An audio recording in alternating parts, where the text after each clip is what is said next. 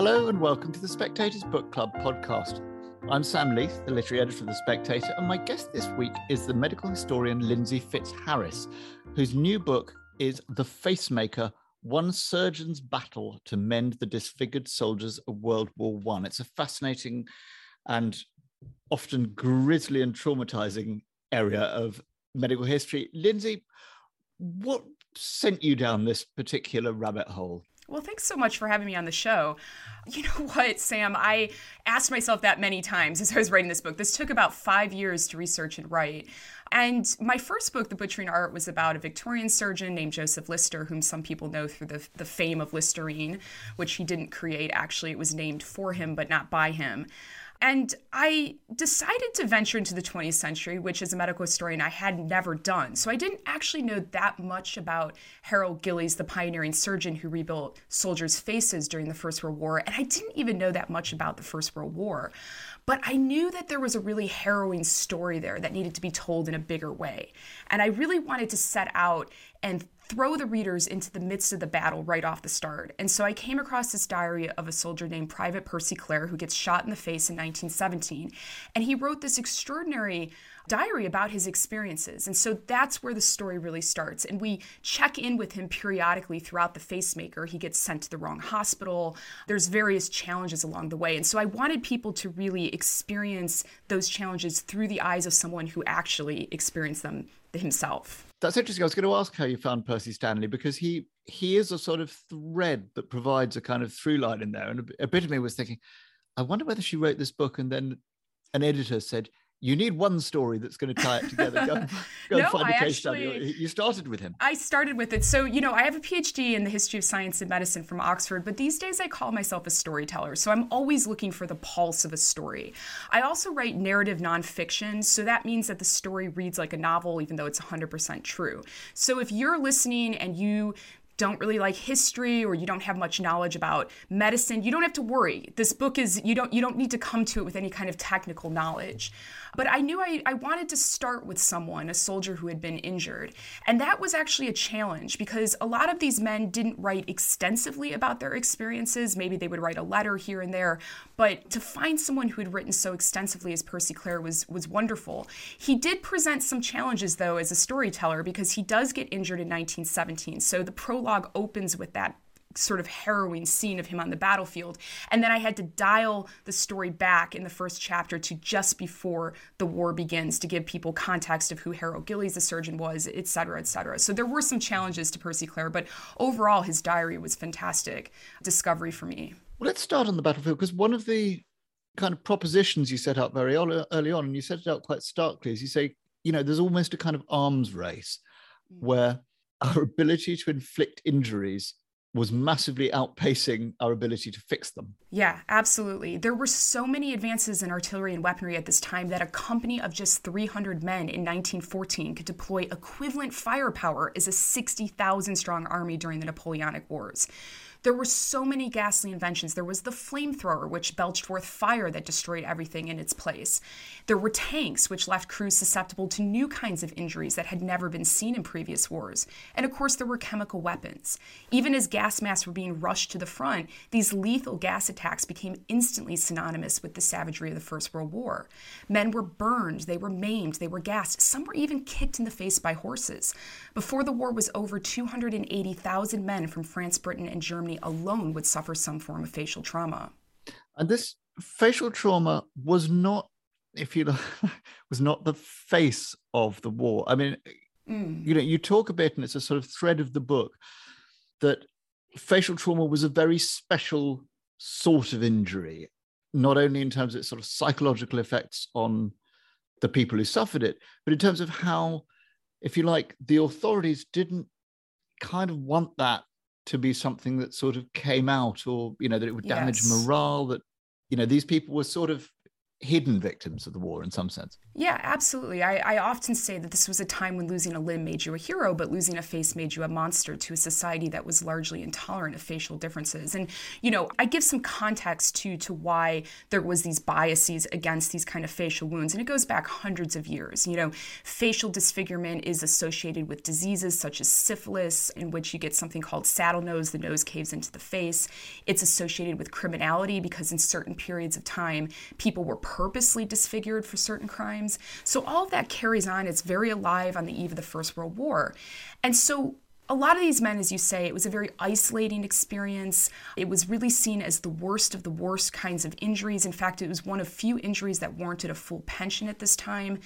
And so not only were they facing physical challenges of the injuries to their face, but they were facing these psychological challenges as well as these societal challenges. And that's really what Harold Gillies is able to do. He doesn't just mend their broken faces, but also their broken spirits. Yeah. Now, there were a series of, sort of little advances that, you know, before we get to Gillies. I mean, for instance, I was kind of fascinated by, you're placing your character Percy Clare on the battlefield and the sort of battlefield trials and how they actually carry them off. Oh, yes. Makes a huge difference. There's a lovely little anecdote of how they discovered, you know, how not to kill the facially injured while rescuing them from the battlefield. Yeah, it was awful. I mean, this was one of the shocking things that I learned as well. So a lot of times these men were just left on the battlefield. There's a man named Private Walter Ashworth who lays on the battlefield for 3 whole days, unable to scream for help because he's lost part of his jaw. And it seems crazy to us that you could lay on a battlefield for 3 whole days and not be rescued. But you have to remember that the moment that a stretcher bearer stepped onto the field, he became a target himself. So they were making instant decisions about who lived and who died. And because the face is very vascular, it bleeds a lot. Anybody who's gotten even a minor cut on their face will know this. It tends to look very ghastly. And so these stretcher bearers were just leaving these men behind because they didn't really think that these men could survive. The other challenge, as you say, was the fact that a lot of well-meaning medics would place these men on their backs, on the stretchers, and they would end up drowning in their own blood because, again, it was very vascular, or they would end up choking on their tongues because they were missing certain kind of anatomy that held their tongues into a normal position. So it's only a little bit later in the war that the advice is then given that these men, if they were taken off the field, they should be placed face forward down with their heads hanging over the stretcher. So that's ended up saving a lot of these men's lives. Now, let's introduce Gillies, because he's he's rather kind of fascinating and likable character is one of the things that comes through. And I get that you liked him. Yeah, I mean, it was great to actually write about someone who had such character to him. You know, with The Butchering Art, Joseph Lister, he was a Quaker, he was a Victorian surgeon. There was a sense of, you know, kind of this straight-laced figure, and it was hard to get to who he really was, also because of the nature of the way the Victorians wrote about each other. But Harold Gillies was really a character. He was a bit of a prankster. He was a champion golfer. He had this alternative persona that he would dress up in as Dr. Scroggy, he would call himself, and he would go onto the wards and he would bring champagne and oysters and he'd gamble with the men, all the things that were technically banned in these hospitals. And so he really was able to lift these men's spirits. And he had a bit of a gallows humor too, which I think a lot of surgeons, especially trauma surgeons working in war, would have to have, really. What was it that sort of set him on his path? I mean, he was obviously a character of extraordinary fastidiousness and determination. You know, he was real sort of perfectionist, and there's a sense that he's, rather than just being an exemplar of you know, the cutting edge of facial reconstruction surgery, he kind of made this whole idea of trying to reconstruct faces happen and figured out the techniques and traveled to learn them. How did he put this whole thing together? How did it happen? Yeah, I mean, It's such an extraordinary story. And when you think about this as a time before antibiotics, what he was able to achieve is really astonishing. Harold Gillies went into the war as an ENT surgeon. He volunteered with the Red Cross. And crucially, he comes across this character in France named Vladier, Charles Vladier. He was this French-American dentist. He was bigger than life. He's one of my favorite people featured in The Facemaker. He had a Rolls Royce, which he retrofitted fitted with a dental chair, and he drove it to the front under a hail of bullets. I mean, this guy was a legend, and he worked entirely free for the war. And it was really Vladier who shows a young Harold Gillies this desperate need for facial reconstruction near the front, and very crucially also teaches him the importance of dentistry when rebuilding a face. This becomes so important because a lot of other surgeons working at this time were working solo. They weren't necessarily working in collaboration with other kinds of technicians and artists and medical practitioners, which is what Gillies ultimately does.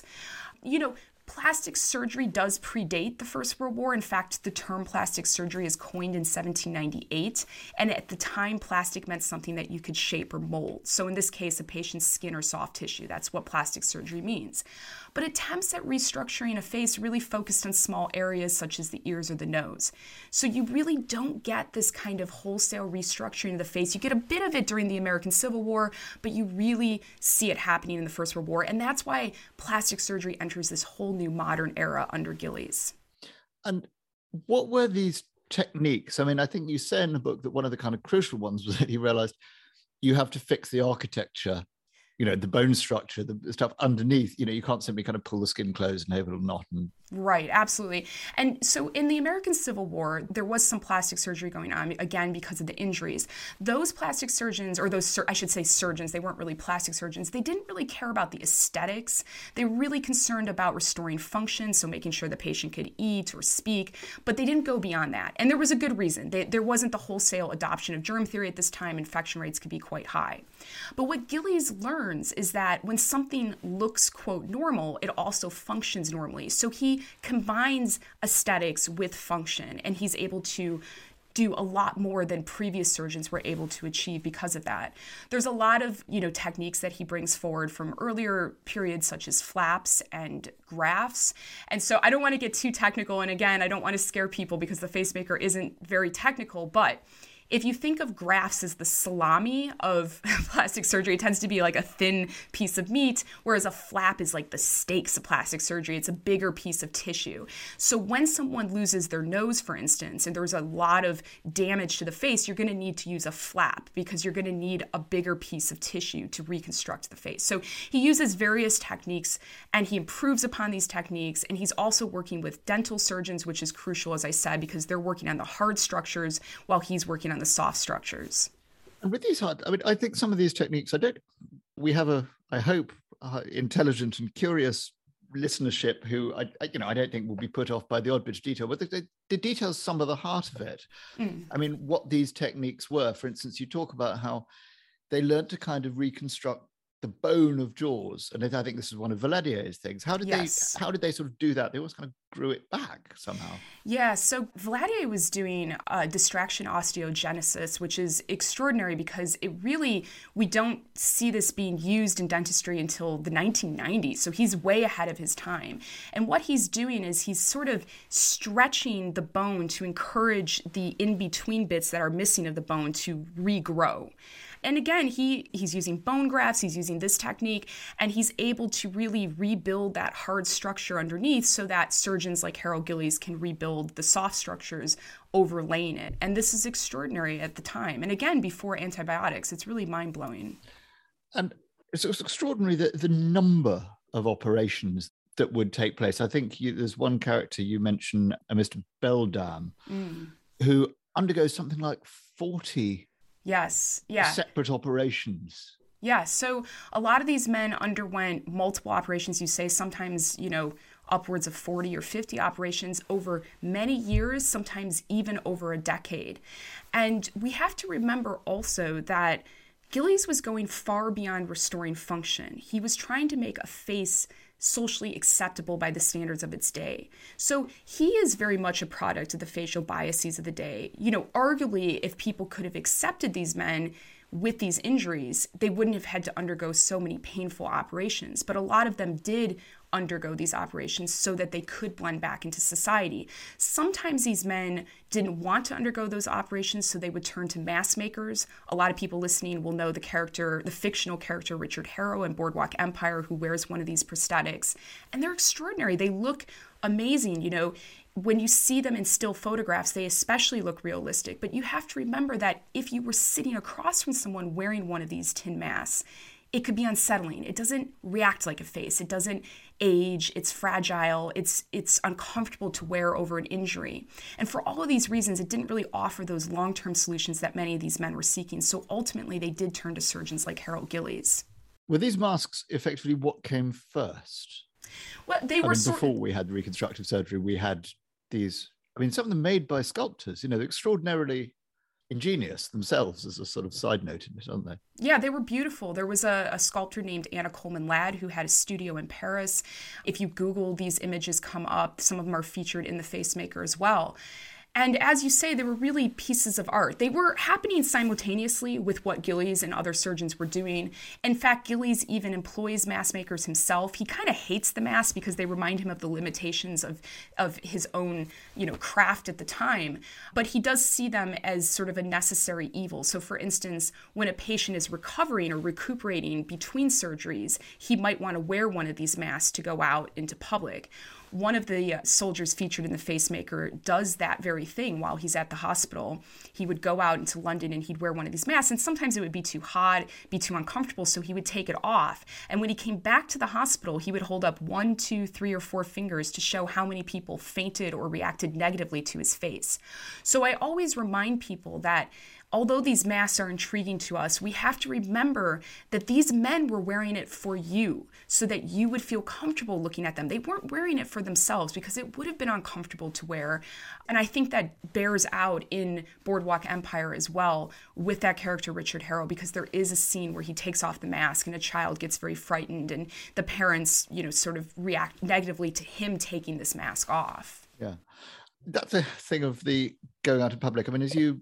So Gillies, and he seems to be the driving force behind this, sets up this specialist hospital where they're concentrating on these particular surgeries. They're getting the right specialists in. They, and the first one I think is an Aldershot, and then moves to the Sidcup, to this Queen's Hospital. Particularly in the Sidcup instance, you say that they kind of provided a way of sort of hiving the population off, like warning the general public against that's right. coming anywhere near. Yeah, so Gillies initially sets up a specialty unit after he meets Vladier in France. He goes back to London. He petitions to open the specialty unit at the Cambridge Military Hospital in Aldershot. But eventually, during the Battle of the Somme, he's so overwhelmed by the number of men needing his care that he establishes the first ever hospital dedicated to facial reconstruction, which is the Queen's Hospital in Sidcup. And as you say, when these men would leave the hospital grounds, they were forced to sit on brightly painted blue benches so that the public knew not to look at them. This was, again, such an isolating experience. These men were referred to as the loneliest Tommies.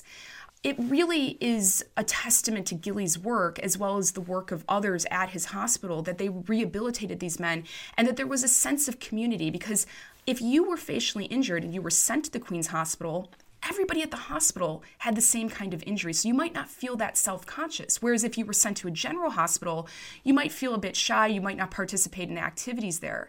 So there really was a sense of community at the Queen's Hospital that Gillies was able to facilitate. Another kind of peculiar thing that will strike, I think, lay people like me as peculiar, is that art, not only in the making of these masks, but, serious artists were kind of on the team. The character who's most mentioned of it is this very distinguished, goes on to be the head of the Slade, Henry Tonks. Tell me how Tonks gets involved and why, what's his role? Yeah, I was speaking at the Chalk Valley History Festival recently, and older man came up to me and he asked me to sign his book to Henry Tonks's great nephew. And it was just, it's lovely because, I've just come off this US book tour. As everybody can hear, I'm American, but I've lived here for 20 years. And it's really fun to compare that experience to going through Britain, because a lot of people have personal connections to these stories. And that's been a real joy for me. So Henry Tonks was an artist in his own right at the start of the First World War. He also was a trained doctor. And so when he originally volunteers, he volunteers with the Red Cross in a medical capacity. He's older at the time, so he can't fight. He feels rather useless as a doctor because he's an artist. His skills have kind of gone into the background. And eventually he comes into contact with Harold Gillies. Now, at this point, Gillies recognizes the revolutionary nature of what he's doing. And he realizes that he needs a pictorial record of this work so that it can be duplicated by other surgeons. So Henry Tonks comes on board as part of his team. He goes into the operating theater, he draws diagrams of what Gillies is doing, and he also makes these incredible portraits of the soldiers that are more human than even the black and white photographs that are featured in The Facemaker. Now, the reason I didn't include Tonks's portraits is I really felt that they had to be replicated in color, and that drives up the cost of a book. But if you Google Henry Tonks in World War I, these beautiful portraits will come up. And they're important, too, because he can capture them in color at this time. He can show the lurid, greens and blues of the bruising. And this is just so important. And so he and the other artists working with Gillies really help these surgeons like Gillies visualize their work in a way that would have been impossible otherwise. I think plastic surgery especially is both a medical and scientific pursuit, but also a creative pursuit. And that really shows at the Queen's Hospital. Did Tonks have a sort of input at all into, was he simply there recording, or would he occasionally say to Gillies, I could look like this, it should look like this? Well, yeah, I think that in the sense that they would create these casts of the men's faces. And so Tonks would be helping with that. And what Gillies and the other surgeons there could do is they could work off these casts before they went into the operating room. And so I'm sure that there was an element of the artist helping to guide the work of Gillies and vice versa. Gillies was also a competent artist himself. And from my point of view, my husband, Adrian Teal, is one of the head caricaturists at Spinning Image. And this became very useful writing this book, because he would read the case notes and he would draw it out in a funny caricature way, but he would draw it out for me so I could visualize what Gillies was doing, because it was extremely complicated to translate these case notes into something that was accessible and understandable to a general audience. So that also weirdly helped me, having an artist in the house being able to help me visualize what Gillies was able to do as well. And get back to what Gillies was doing. You've got a description of one of the pieces of surgery where someone comes in and sees an entire face sort of drawn on somebody's chest, and they've got a kind of knob of bone on their shoulder or under the skin of their shoulder.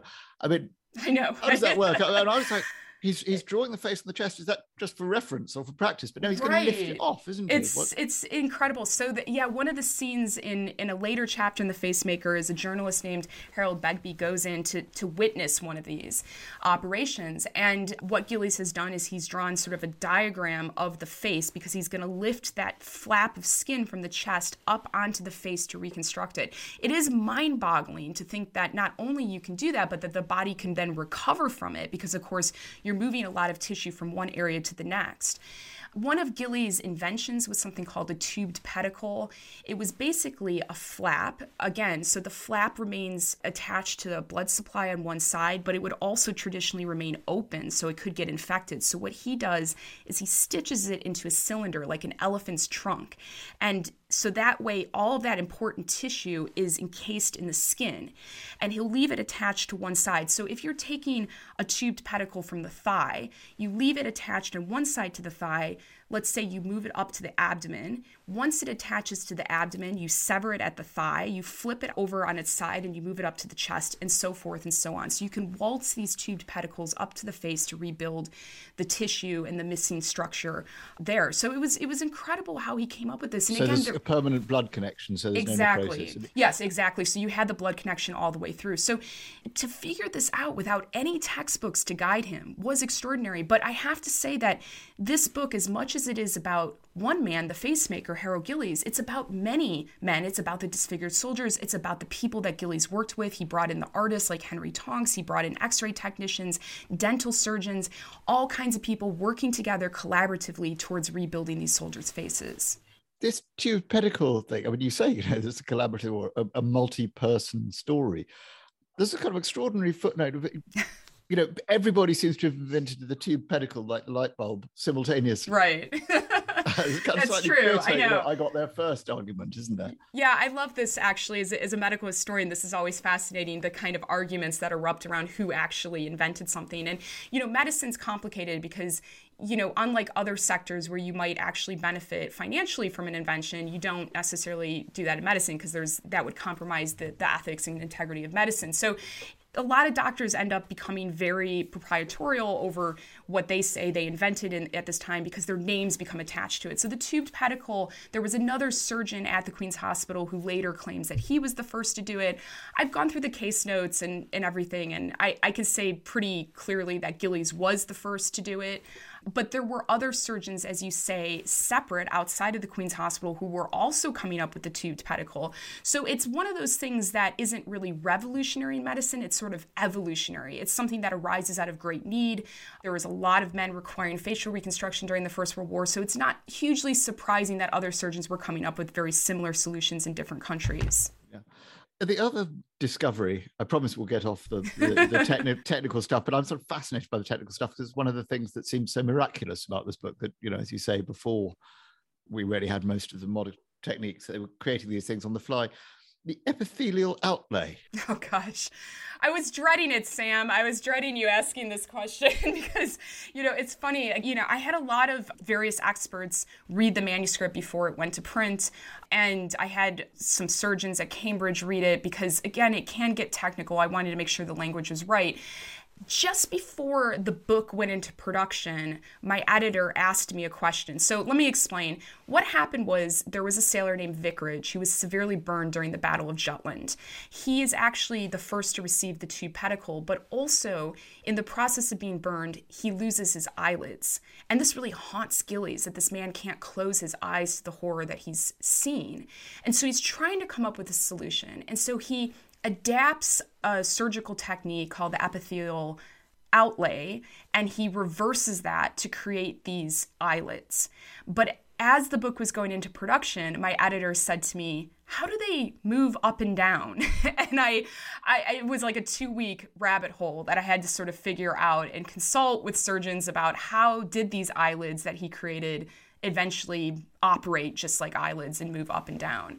But yes, it is another technique, again, that was adapted from another technique that another surgeon had created, but that was where Gillies' strength was. He could take these older techniques and he could adapt them to the needs of today during the First World War.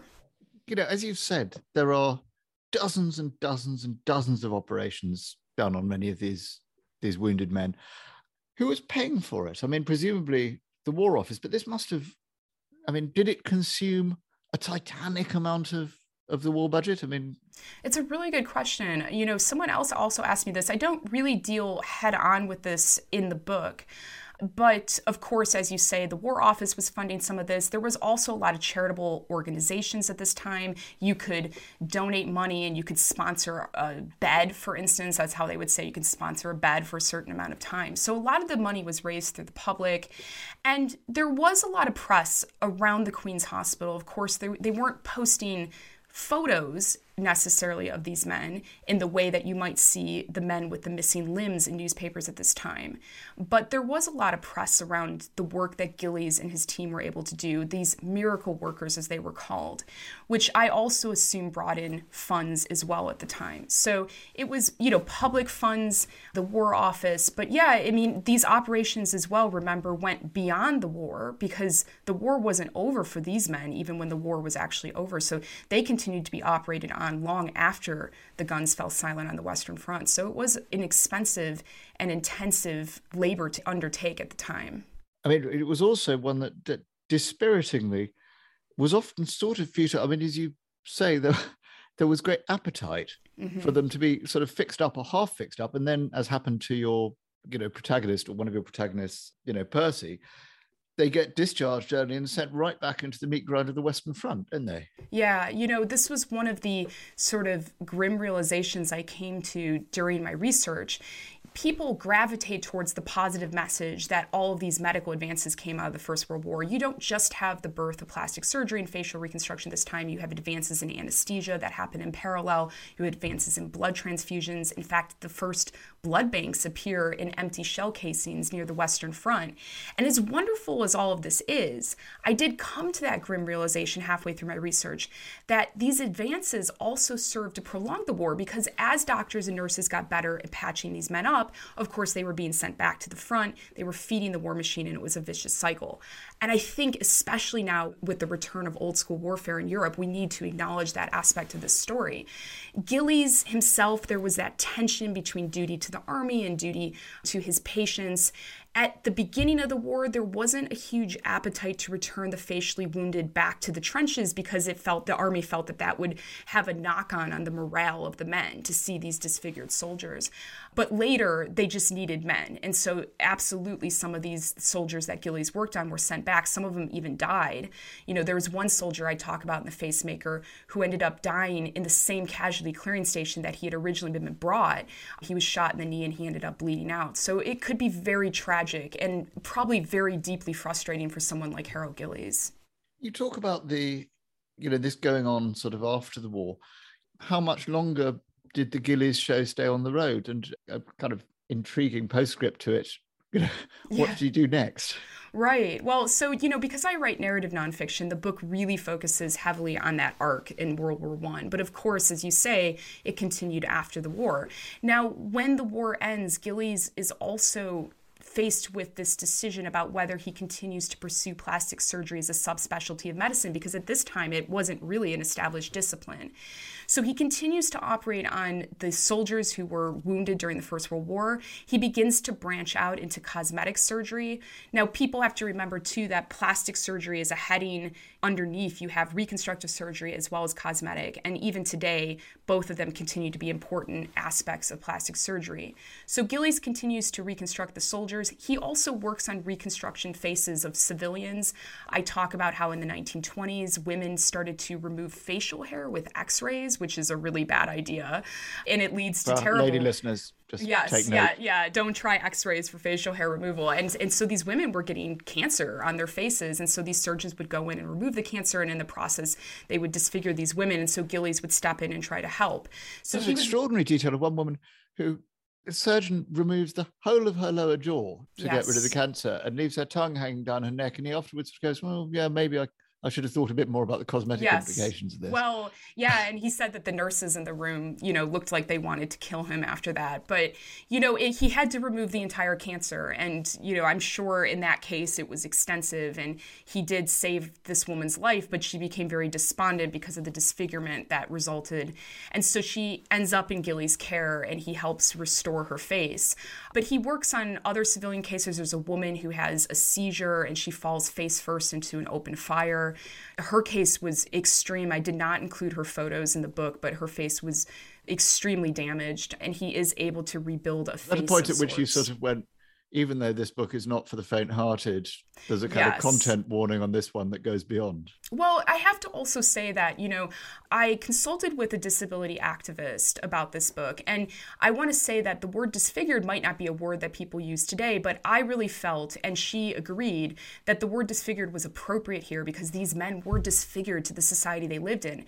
I didn't want to lessen that experience. The other thing was, do you include photos?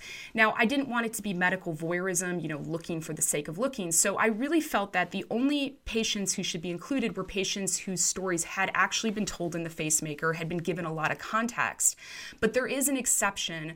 I do not include photos of men who died in Gillies' care who couldn't complete that reconstructive process. So there is a pilot named Lumley who dies in Gillies' care. So I include a pre-injury photo of him and a diagram of what Gillies was trying to achieve. So I really wanted to have that balance. But again, I didn't want to put them on the metaphorical blue bench in 2022. I think that we need to look at their faces today. But I wanted to do that in a way that was respectful of their stories. Yeah. How much, intrigued, as you say, he did take a sideline, and partly to pay the bills in what we now think of as cosmetic surgery, which obviously is now a huge, huge industry. How much did Gillies' work in reconstructive surgery and the advances he made there kind of pave the way for the modern plastic surgery that we see on Kim Kardashian? I mean, it's vital to establishing plastic surgery as its own discipline. And a lot of people ask me, especially in Britain, is this about the Guinea Pig Club? The Guinea Pig Club were the burn pilots of World War II, and they were operated on by a surgeon named Archibald McIndoe, and he was actually Harold Gillies' cousin. And it was Gillies who introduced McIndoe to the strange new art of plastic surgery, so there is a link there. So really, this book is the precursor to the Guinea Pig Club. But it's absolutely right in saying that he's sort of the grandfather of modern plastic surgery, and everything that sort of results with plastic surgery can go back to what Harold Gillies is essentially trying to do to establish it as a subspecialty itself. He wasn't against cosmetic surgery, although there was an aspect that he expanded into it to make money at first. He did believe that people had a right to control their identity, and he would say that reconstructive surgery was returning something to, quote, normal, whereas cosmetic surgery was about surpassing the normal, and he was excited by the challenges of both. What do you think? You know, McIndoe's work with the Guinea Pig Club has sort of, or did eclipse Gillies's story, at least, you know, it was better remembered. Was that something about the difference of the times, or was there a sort of literary adoption of it that gave it I think there was an element that, you know, World War II, there was a lot more media coverage. There was a romance around the pilots of that war. So I think that it just, as you say, it kind of eclipsed Gillies' work, which is why I really set out to write The Facemaker, because I wanted to take that story right back to the beginning. Of course, Harold Gillies is known in academic circles and known to some extent outside of those academic circles. But, you know, especially in the U.S., where I've also published this book, he's not very well known. And I wanted people to know that story and to be able to connect with not just him, but with these men whose voices were really hidden at the time. And so I always say that I feel if people pick up The Facemaker, I hope they feel that I've not just done Gillies' story justice, but also the disfigured soldiers' stories justice as well. Yeah, you said that when you were in the UK, you met a descendant of Tonks. I mean, have you had contact with descendants of Gillies or with descendants of his patients who've been... Yes, so actually, it's really fun. So Harold Gillies has a very famous great-great nephew named Daniel Gillies. He's a Hollywood actor. He was in The Vampire Diaries, The Originals. He's been in a lot of different TV shows. And I just kind of joked online that he should do the Audible book because I thought this would be extraordinary. In fact, The Butchering Art is narrated by a voice actor named Ralph Lister, who just by sheer coincidence happened to be related to Joseph Lister. So this is kind of why I joked on Twitter, Daniel, you should do the Audible book. And he said, yeah, I'd love to do it. And so he actually narrates the Audible book. And I guess while he was recording it, he would pause occasionally and say, oh, I didn't know that about my ancestors. So it's been a real joy to see him bring this story to life, for him to learn about Harold Gillies through this book as well. I also, at the Chalk Valley History Festival, met someone who asked me to sign a book to Catherine. I said, why would Catherine like this book? And he said, well, she was one of Gillies' nurses in the 1950s. So those connections are still out there, and I'm going to be speaking at a lot more festivals in the coming months and weeks, and I'm looking forward to meeting other people who have personal connections to The Facemaker. Yes, there's a lovely anecdote you drop in. I mean, you obviously found it in a diary, and it's been too kind of tempting not to put it in, but it's a woman who goes to a fancy ball. Yes. Is that right? And she finds herself sitting next... She's Australian herself. That's right. Yeah, so she's from New Zealand, where Gillies is from. I have to make that difference because the New Zealand are very proud of this, and they should be proud that he comes from there. But I just did an interview with some press in New Zealand, and they said that no matter how tenuous it is, even if he had just been born there and spent a day, we will claim our New Zealanders. So he was originally born in New Zealand, and he came to Britain when he was 18 and was educated at Cambridge, and then he lived here for the rest of his life. But there is this story that I include in The Facemaker where this woman goes to a luncheon in Mayfair shortly after the war is over, and she's talking to a man next to her, and they bring up Harold Gillies' work because she is from New Zealand herself, and she is fascinated by this, and she's talking to this man as if he is Harold Gillies, and the man stops and says, oh no, you've made a mistake. I'm actually one of his patients. and she is completely taken aback because in her mind his face shows no evidence of any kind of surgery or disfigurement. So again, you know, you could really see the difference that he made for some of these men. And, you know, a lot of the photos, the before and after photos, they are quite stark in The Facemaker. And some of those are the more extreme cases. But of course, there were cases where I can only imagine there was very little evidence that the patient even underwent surgery once it had all healed up. Yes, were you ever able to find out who that man at that lunch was?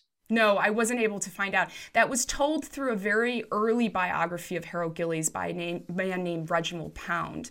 And unfortunately, when those books were written in the 50s and 60s, they didn't have extensive notes about where they were getting some of that material. So I have to treat his book almost as a primary source as a historian. But it was such a good story, I couldn't resist putting it in there because it, again, really, really underlines the kind of miraculous work that Gillies was able to do for his patients. Was Gillies sort of recognised in his lifetime by the authorities? I mean, was he knighted? Was he given some sort of... He was knighted. He was knighted a little bit late, in some people's opinion, that wasn't recognised until, you know, kind of well after the war. And actually, the title of The Facemaker, I really struggled with the title for this book. I went through a lot of different versions of titles, and I just couldn't come up with one.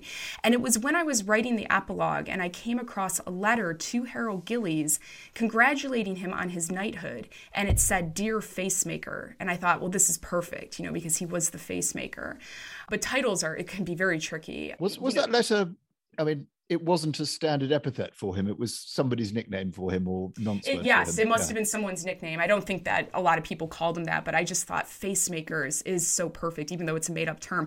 Actually, it's going to be interesting to see how the different covers evolve. So I have about 20 different translations of this book coming. Every foreign publisher comes up with their own cover. So The Facemaker obviously won't translate that well into other languages. So it'll be interesting to see how this kind of evolves. The Dutch cover, which came out recently, is very haunting. It's a black and white photo of a soldier, and they've taken his face out completely. So it's just a blank face, which I think is a really extraordinary cover as well. And I love the UK cover because it's an illustration of a Tommy with that, you know, recognizable helmet, and his face is made up of many different faces. And again, that really captures the idea that this isn't just about one man, but it's about many men. Well, it's a fascinating book in any case. Lindsay Fitzharris, thank you very much indeed for your time. Thank you so much.